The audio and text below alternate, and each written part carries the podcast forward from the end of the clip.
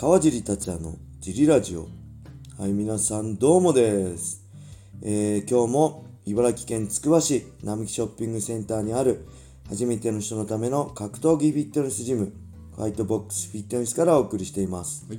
ファイトボックスフィットネスでは茨城県つくば市周辺で格闘技で楽しく運動したい方を募集してます。体験もできるのでホームページからお問い合わせをお待ちしてますお。願いします。そして、ファイトボックスフィットネスやクラッシャーのグッズも絶賛発売中です。なんと、あの、アライブの久米選手がはい。買ってくれました。ロンティーですね。ファイトボックスフィットネスのロンティーを買ってくれて、ツイッターでね、はい上げていただいて、本当嬉しいです。好きです。ありがとうございます。ありがたいですね。ありがたいですのーまあ、ラジオでもね、前触れさせてもらったりね、あのー同じ網膜剥離からね、はい。復帰した仲間って勝手に思ってるんで、まあ、これからも今まで以上にはい。期待しちゃいます。はい。はい、試合も応援してます。お願いします。はい、そんなわけで、今日もレター行きましょう。小林さんよろしくお願いします。お願いします。えー、川地さん、小林さん、こんにちは。じゃあ、あ1周年おめでとうございます。りがとうございます。えー毎日頑張ってレターのネタを考えているので、飽きず飽きずにぜひ 2年3年と続けてください。ありがとうございます。ちなみに今回聞きたいのはズバリ雷神30の太田 VS 久保戦の予想。決まった時の川地さんの感想です、メダリストグラップラー、えー、K1 王者ストライカー対の対決はバンタム級グランプリや浜崎 VS 藤野戦と同じぐらい楽しみです。はい。平本選手に勝った萩原選手と違い、太田選手はメダリストとはいえ、はい。MMA はまだ2戦目、はい。そして久保選手は MMA のリスペクトを語りつつ、はい。ミルコのようにハイキックの強さを見せたいと話していました、えー長くなってしまいましたがぜひ川尻さんにもこの試合を語ってほしいです。はいありがとうございます。びっくりしましたね、久保選手の MMA 参戦は。あのまあ、K1 やめて、ボクシング挑戦するって言って K1 やめたんですよね。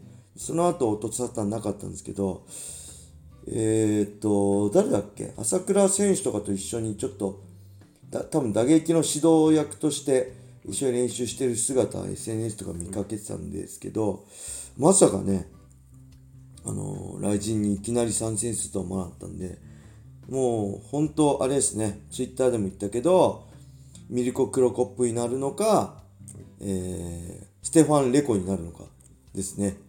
で、詳しく知らない人に説明すると、はい。ミルコ・クロコップっていうのは当時 K1 のトップファイターなんですけど、はい。マイケル・マクドナルドって選手にはい。ポカ試合をして、その罰ゲームのごとく当時流行ってた、はい。えー、あれなんだっけ？猪木さんの大会だっけかな？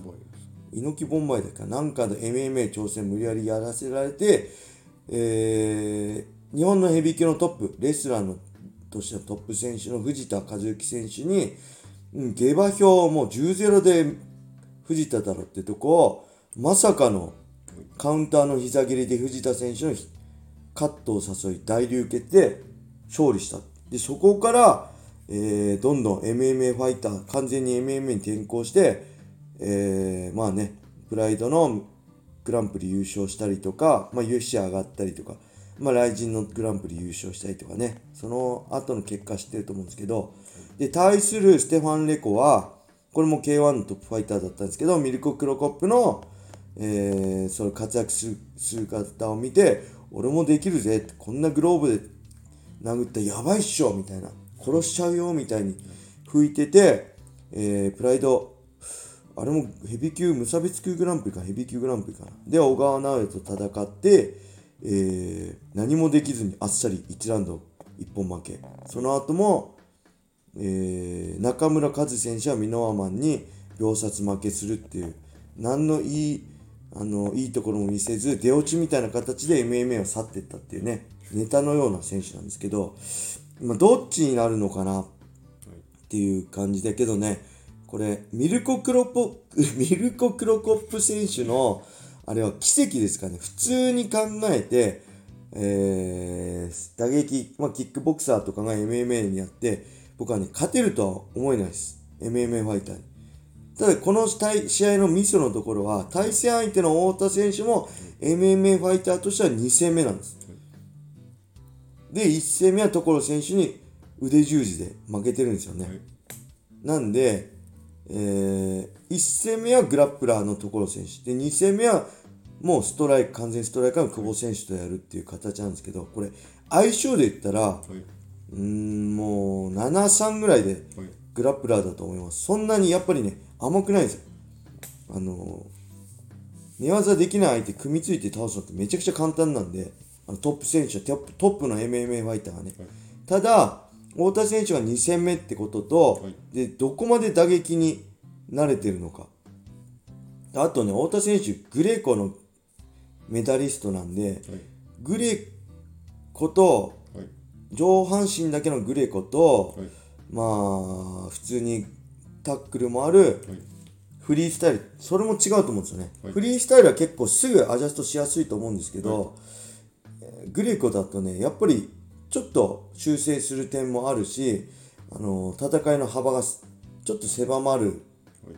じゃないかなっていうのもあるんではい。その辺がはい。若干心配なのと、はい。あとは久保選手の戦い方ですよね。今までの K1 を見てきて、やっぱすごい頭いいし、はい。なんだろう。本当体力とか根性よりもはい。頭脳生かしたの戦い方なんで、はい。その久保選手が参戦するってことは、賞賛がなきゃやらないと思うんで、まあ、所属も、えーブレイブ、宮田さんのいるブレイブ、この辺もね、やっぱすごいな。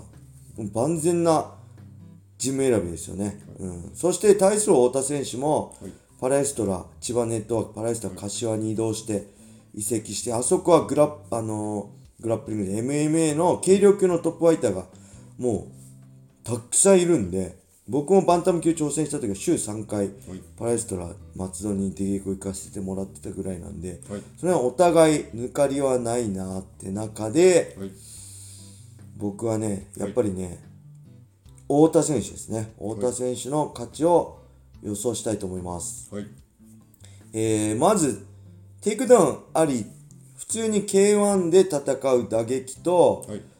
同じ打撃をタックルありの中でなかなか出せないと思うんですよね。あの全く違うんで、タックルがある中だと手数も減るし、はい。距離もね、若干遠くなったりはい。するし。で、太田選手に何が必要かっていうと、はい。あのー打撃の距離に臆せず入れるかどうか。はい。やっぱり相手のさら体を触らなきゃはい。組みつくことできないんで、はいその危険なパンチの距離より中に入るしかいかないんですいけないんですよ。で、やっぱり大体そういうの今まで見てくると、グラップラー、レスラーとかね、遠い距離からのタックル。これはすごい危険だと思います。カウンターの膝も合わせやすいし、タックルもしっかり技術があれば切りやすいんで、いかにパンチの距離に、その危険な距離に踏み込んでから組みに行けるかだと思います。お互いの見どころとしては、太田選手は久保選手のパンチの距離に踏み込んでパンチを打ってはい。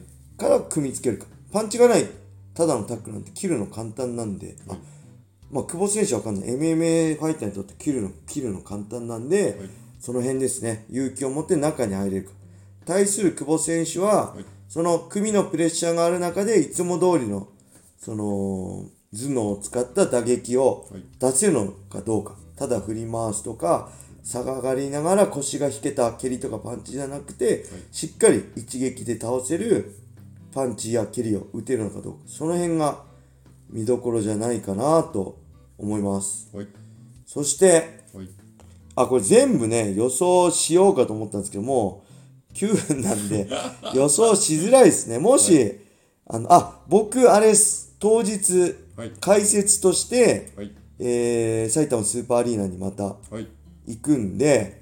ぜひ、そうですね、あのーペーパービューを買って、地上波は確か1週間遅れぐらいの翌週の火曜日、あ、金曜の夜中とかなんで、はい。ぜひね、ライジンライブ等のペーパービューを買って、はい一緒に楽しんでいただけると、はい。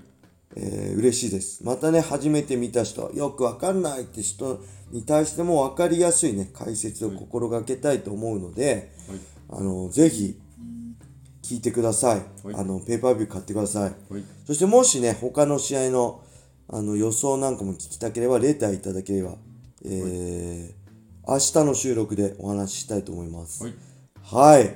そんなわけで、今日は終わりにしたいと思います。はい皆様、良い一日を。まったねー。